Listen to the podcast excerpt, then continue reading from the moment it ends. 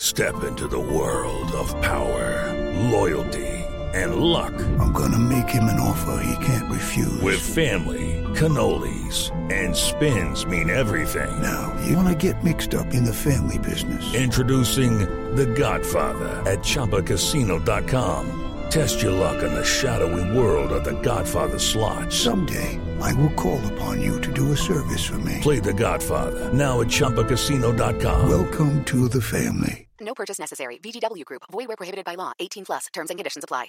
Hello, it is Ryan, and we could all use an extra bright spot in our day, couldn't we? Just to make up for things like sitting in traffic, doing the dishes, counting your steps, you know, all the mundane stuff. That is why I'm such a big fan of Chumba Casino. Chumba Casino has all your favorite social casino style games that you can play for free anytime, anywhere with daily bonuses. That should brighten your day a little. Actually, a lot. So sign up now at chumbacasino.com. That's chumbacasino.com. No purchase necessary. Group. Void were prohibited by law. See terms and conditions. 18 plus. Hello, it is Ryan, and I was on a flight the other day playing one of my favorite social spin slot games on chumbacasino.com. I looked over the person sitting next to me, and you know what they were doing? They were also playing Chumba Casino. Coincidence? I think not. Everybody's loving having fun with it. Chumba Casino is home to hundreds of casino style games that you can play for free anytime, anywhere even at 30,000 feet. So sign up now at ChumbaCasino.com to claim your free welcome bonus. That's ChumbaCasino.com and live the Chumba life. No purchase necessary. Group. Void were prohibited by law. See terms and conditions. 18 plus. It is Ryan here, and I have a question for you. What do you do when you win? Like, are you a fist pumper? a woohooer, a hand clapper, a high fiver. I kind of like the high five, but if you want to hone in on those winning moves, check out Chumba Casino. At ChumbaCasino.com, choose from hundreds of social casino style games for your chance to redeem serious cash prizes. There are new game releases weekly, plus free daily bonuses. So don't wait. Start having the most fun ever at ChumbaCasino.com. No purchase necessary. VGW Group. Void were prohibited by law. See terms and conditions. 18 plus.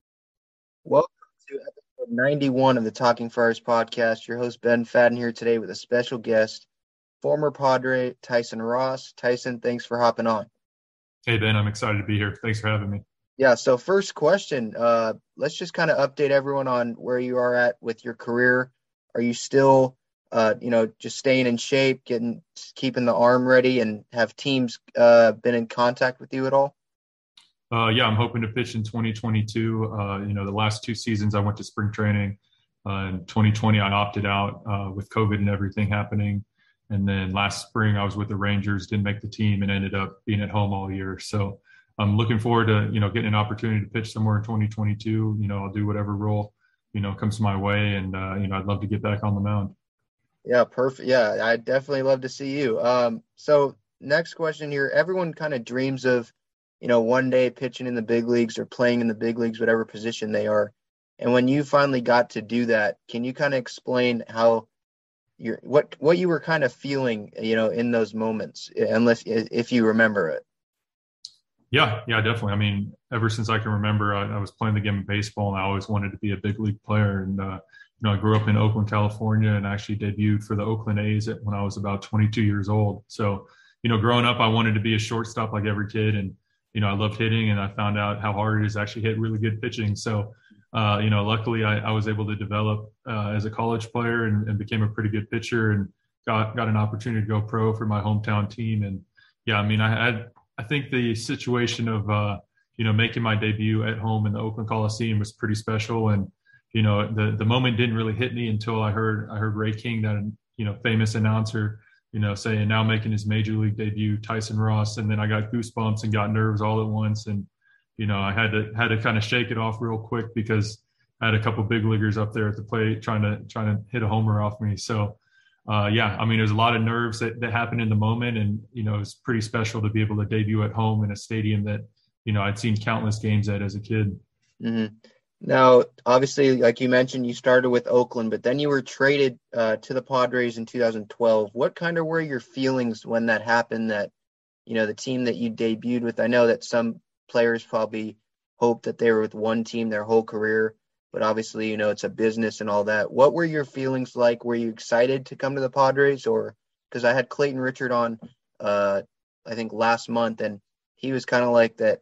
He was actually surprised by his trade to the Padres from Chicago. So, kind of what were your feelings? Yeah, when I was traded to the Padres after that 2012 season, uh, I was super, super happy. You know, my brother had been a first round pick by the Pods out of high school in 2011, so he was already in the organization. Uh, you know, despite pitching at home for the hometown team, you know, my career didn't get off to the greatest start, and I kind of was looking for a fresh start somewhere else.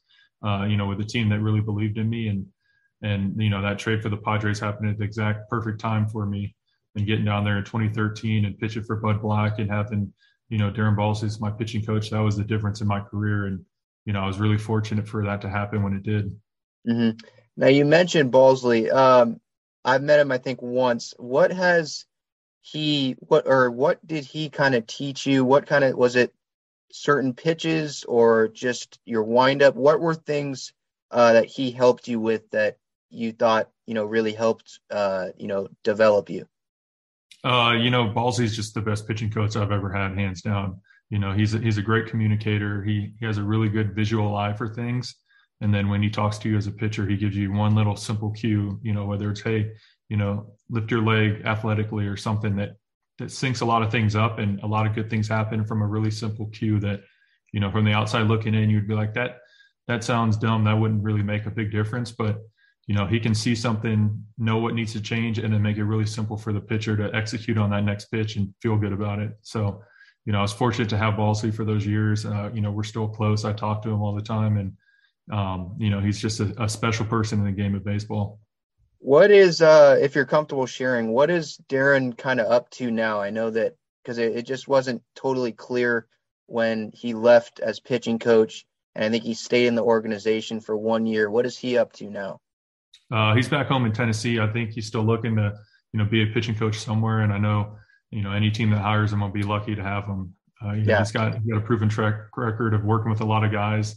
Uh, you know, having a, a, lot of great pitchers. I mean, when you have Greg Maddux give you a shout out in his Hall of Fame speech, you know that doesn't happen for no reason.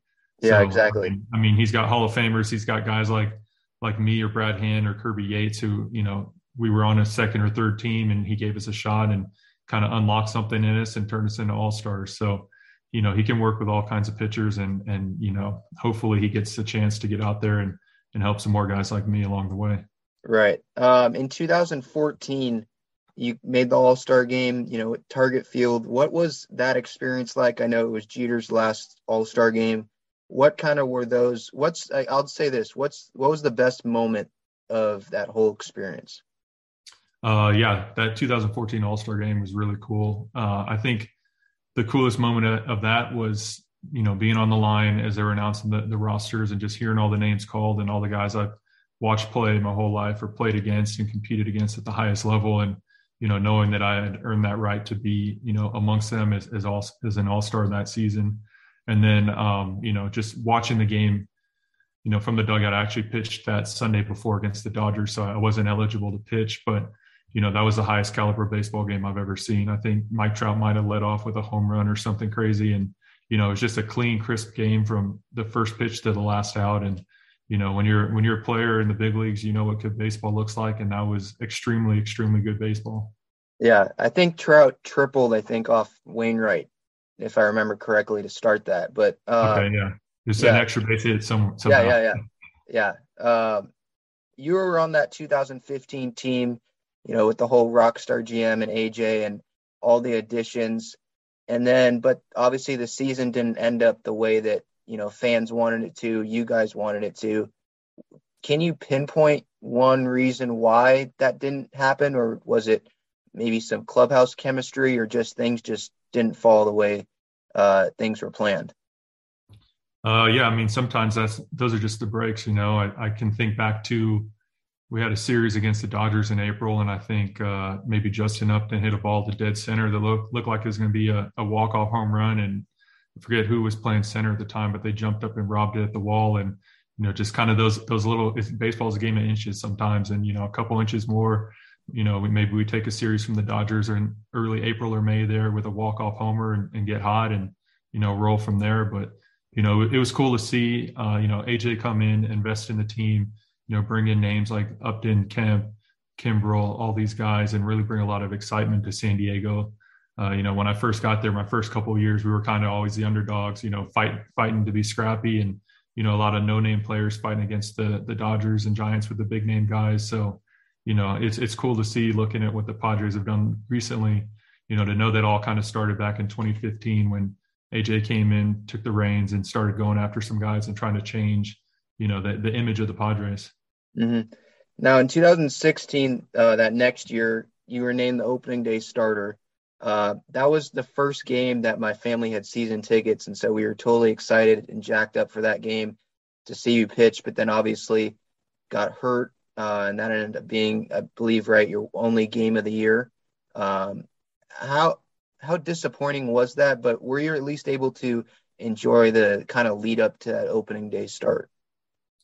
Uh, yeah, I mean that game had a, a lot of emotions for me. I kind of knew my shoulder was banged up for a while, and you know I was pitching through it, hoping, hoping, you know, sometimes, sometimes just a little bit of adrenaline and, and things, you know, once you get up to game speed, feel better. But uh, yeah, I mean I was nervous coming into that game because I knew my shoulder wasn't feeling right, and uh, you know, unfortunately, things went sideways real quick, and and it, it ended up being my last start, you know, for the Padres that year, and uh, you know, it was, it was just tough. I mean you know, I'd worked really hard over the previous, you know, three, four seasons with the Padres to be able to put myself in a position to be named opening day starter. And, and, you know, I had a, you know, a big, a big role for that team for that upcoming year. And unfortunately I was hurt and I knew I couldn't do anything about it. And, you know, it, it sucks looking back on it. I was really happy that, you know, even though I lost that year in 16, had to have surgery, I was able to come back in 2018 and, and pitch, you know, a bunch of games for the Padres back at, at Petco because you know, I love playing for the Padres. I love that stadium. I love those fans. And,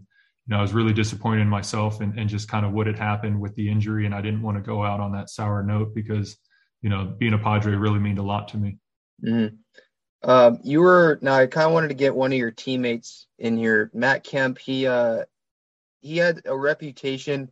I don't know reputation, but there have been you know reports about him not being the best teammate or whatnot but I wanted to get your point of view of the kind of person he is and if he was able to help, you know, younger hitters with his time in San Diego and kind of the impact that you saw uh, that a lot of fans didn't see uh, that Matt Kemp had.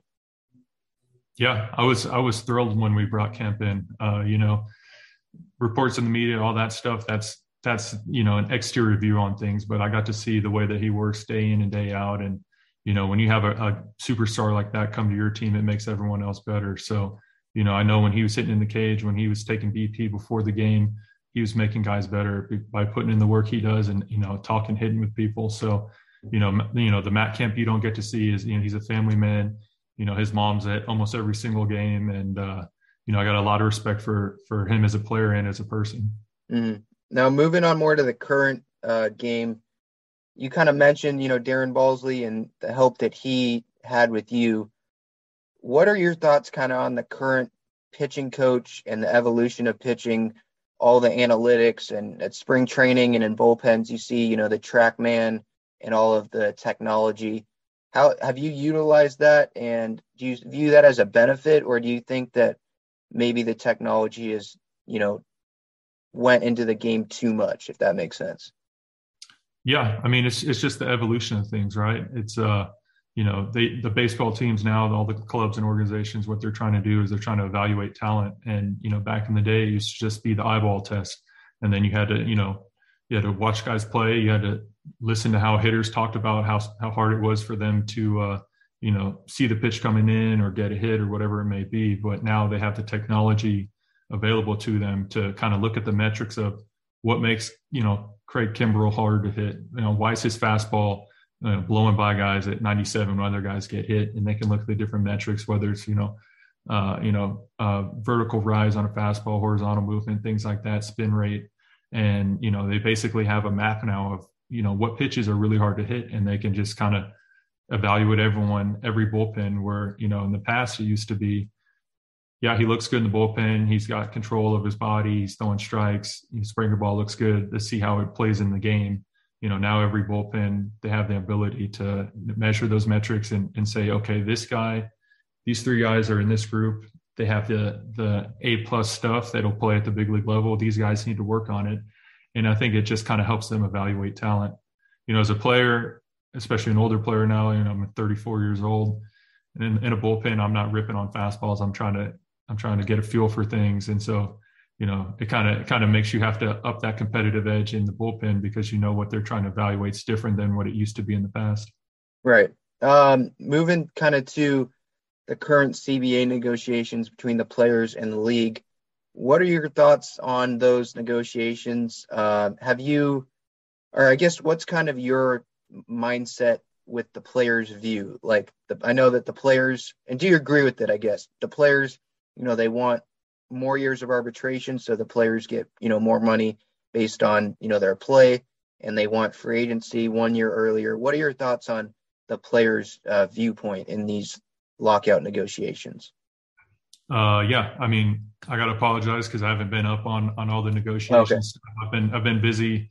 Uh, you know, I got a newborn at home, but yep. I will say this: uh, you know, our whole lives as players, all we wanted to do is play baseball. You know, we, we want to do it fairly and and you know be compensated appropriately for it. But at the end of the day, like like we just want to play ball and and let us do our thing out there. Mm-hmm, exactly. Um, do you have interest uh, once your career is over in you know coaching or a front office position or a pitching coach? I know you just had a baby, uh, but what are you, what are your do you have any post career baseball interests? Yeah, uh, you know, I I would be open to working for a team. I, I love player development. You know, one of the things I've really um, enjoyed about my process as a player is, is how I've developed over the years and changed my training techniques and changed my mindset a little bit. And, you know, I'd like to help other people navigate that.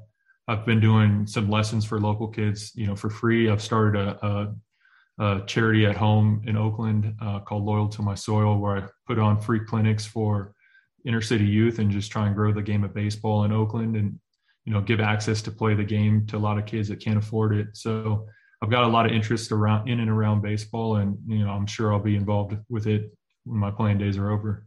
That's awesome. Uh, last question. Thank you for the time. Uh, you got, to, I, I assume you got to know AJ Preller a little bit uh, with your time with San Diego. What is he kind of like, you know, behind the scenes uh, in interactions with players, pregame, postgame, spring training, uh, and what what do you like most about him? Yeah, AJ is super smart. It's uh it's pretty incredible to be around someone like that because I, I try and tend to think I'm a pretty intelligent guy. You know, I'm, I'm, working on finishing my degree at Cal Berkeley right now, but AJ's on another level. You know, he, it's like he has two brains almost. The amount of stuff that he can process, the way he can think ahead, and and you know have so many moving pieces at at once. You know, maybe I'm thinking in terms of checkers and he's thinking in terms of chess. I mean, that's the best way I can put it. Mm. All right, Tyson, this has been fun. Thank you so much uh, for coming on. This has been episode 91 of the Talking Friars podcast. Uh, until next time, everyone, let's go Padres.